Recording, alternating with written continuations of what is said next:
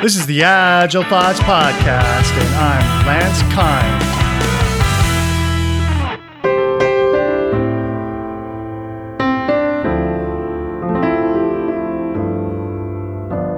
My name is Diana Larsen, and I've been involved in the Agile community for a very long time, since before it was called Agile. And I, I've written a few books, and I'm also a co developer of the Agile Fluency model with James Shore. And we have a an organization called the Agile Fluency Project. Hill, I decided to plant my flag on uh-huh. is, uh, you know, I want people to have a good experience at work. And so I want teams of people to have what they need to work well together because I know in my bones that the kind of work that software development is works best in a collaborative team structure and now those have to be remote collaborative teams but th- that doesn't matter. You still you know that's still where the action is. And so i've always had the biggest affinity to people working in groups and having that work really well for them so that they feel like they're achieving things and being successful together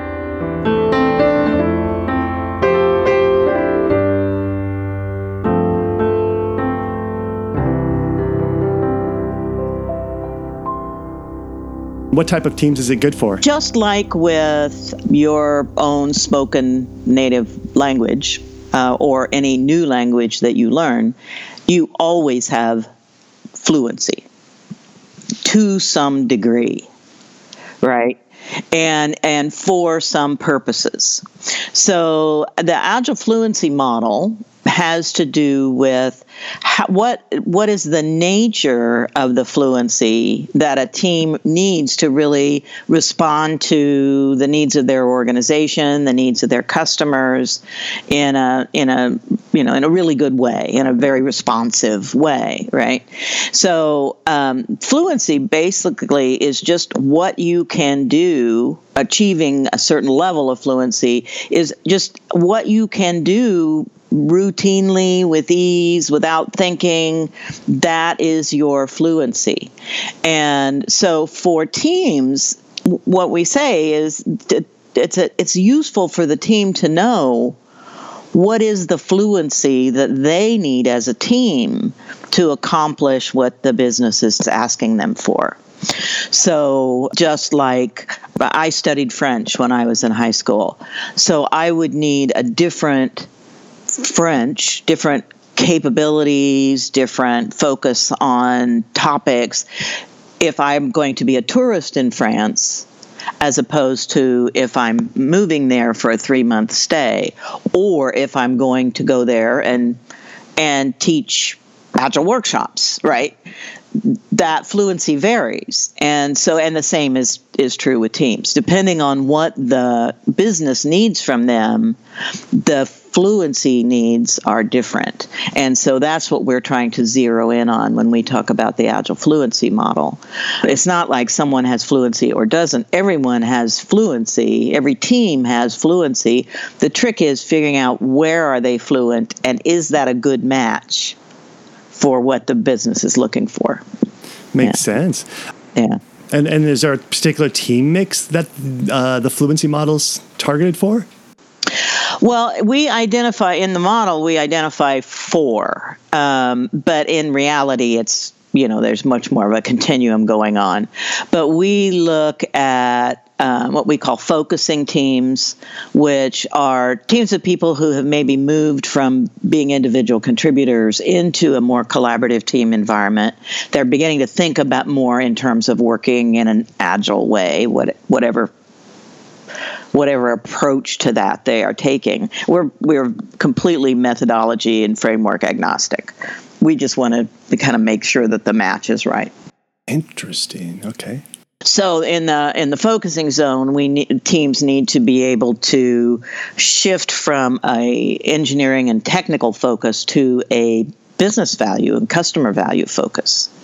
So rather than building on what's you know how how do, how do these components work, we want to say how is how are we creating smooth stories and features for our for our customers and for our business, and then also really learning how to how to work well together, support each other as a team. That's a that's a kind of fluent skill set that's what we call fluent proficiency that teams need, and these are often teams that where the focusing teams are ones where maybe technical debt isn't. Maybe they're not building long-term product products, or there's not sort of that marketplace urgency. So we'll see focusing teams more in places where they're building their short-term project products, um, marketing teams where the where the site is going to be only up for a few months.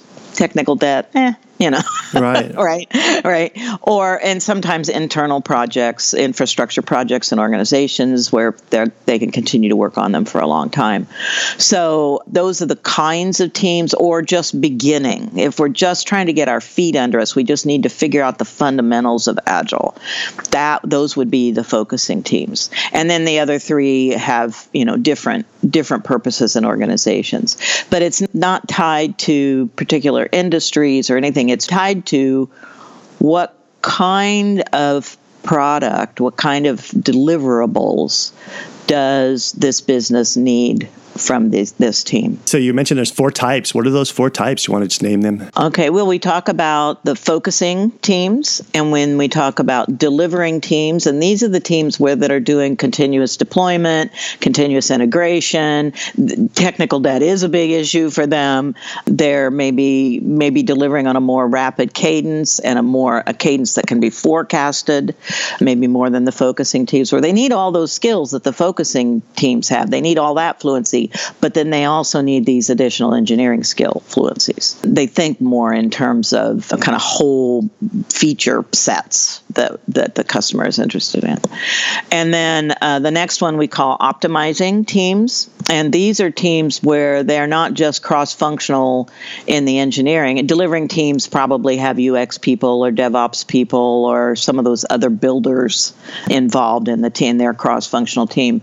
In an optimizing team, the cross functionality is a little bigger. There are actual business people embedded with the team, maybe sales and marketing people embedded with the team, other kinds of folks, so that each team sort of ha- owns its product and they are making the decisions very rapidly within the they have everybody there that they need to do very fast decision making to eliminate handoffs those kinds of things so we see uh, a lot of focusing teams when we go out and look. A lot of teams that are either either fluent in focusing or approaching fluency in focusing or that's their target. That's what they want. And then we see um, another group that are delivering teams a little bit smaller than the focusing but they're they have a big presence too. Those two probably are 75% of the teams out there. And or maybe even more and then optimizing is a much smaller group, but it is for those products that really need to be disruptive, highly innovative in the marketplace, really looking at market share, and that's a big driver for them. And so all of these teams can exist in the same organization. You may have R&D teams that you need to be optimizing teams and then working on your flagship product that just needs to keep getting better and better are the delivering teams and then the focusing teams may be working on some of those smaller projects need to turn around rapidly. And then the fourth one that we have in our model we call the strengthening zone. And in this one, the the mindset of the team moves beyond their particular features or their product to the good of the whole organization. And they're engaged in what is going to support best organizational success and they get involved in making decisions. So, strengthening teams we mostly find in smaller organizations. We there I can't I, I have yet to see any very large organization that would be working at the strengthening zone eh, because they don't need to. I mean, it's not. It's not. That's not the business need there. In the news lately has been Dan Price, Dan Price, and Gravity pay, payments, right? Um, the, he's the he is the CEO who a few years ago decided that no one in his organization that everyone in his organization should be making pretty much the same amount of money, and uh, he flattened out the salary thing. And now he's just been talking about in this time of coronavirus that rather than making a decision about who would be laid off and who would be kept, and as their as their uh, market started shrinking, he went to all the teams and all the individuals in the organization and asked them how can we best handle this crisis that we're hmm. looking? Wow those people would be working on strengthening zone teams, teams that are actually involved in helping set the direction of the organization at some level. Oh. So, uh, so they need a different level of fluency. They need to understand. They need to be able to understand the broader business direction in a very deep way to be able to make wise choices and and so on. So we'll see them maybe sacrificing um, that you know they're working on a product and someone else in there or it's another team is working on a product and and there there is a, a shared resource that both need. They'll say things like you know your product is going to get us market share faster than our product was. Why don't you take the shared resource first and then we'll get it later when you don't need it or when we you know we'll work out some kind of thing. So it's for the good of the whole organization, not just for the good of their own product. Okay. So those are the levels. On our website, agilefluency.org, on the very homepage, there's a like an under 10 minute video that sort of goes through the model. And then you can, there's also a downloadable ebook there that goes into a lot more depth if people want to explore that further. Diana Larsen has some giveaways, which you can find at agilefluency.org.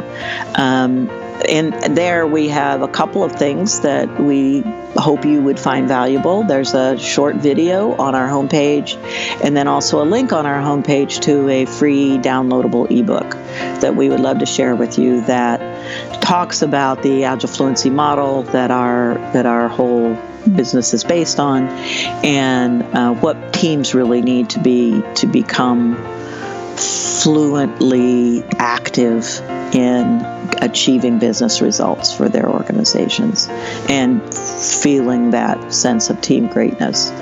So um, I'd love for you to visit our website or get in touch with us. Uh, we also have a YouTube channel, there's some interesting videos there. Get in touch with us and let us know how we can help you level up your coaching practice, or if you are an organizational leader, we let us know how we can help put you in touch with someone who can help you with that. You'll find a link to the free book in the show notes. So go tap, tap, tap and also, if you're listening to this podcast before June year 2020, there are some workshops you may be interested in. The way people would get involved as coaches with us is on our website, agilefluency.org. We have a workshops and events page. These particular workshops have all all have been for a long time. And we have one that kind of does the US and Oceania in time zones, and the other one is sort of Europe around the other, wrapping the other way around the world. And we have one of each of those starting in June. We have a couple of ways to become licensed to use our materials. There's a whole page about licensing, becoming a licensed facilitator. But on our workshops and events page, we actually have the links to register for our workshops and all the information about those. And so we are always looking for good, experienced coaches who, like I said, want to increase their toolboxes. And uh, the way to find out how to do that is to go to the website and, and register. Or if you'd like to talk to us about it, there you can uh, get in touch with us at info at agilefluency.org and we'll set up a time to talk with you about whether or not that workshop would be a good fit for you.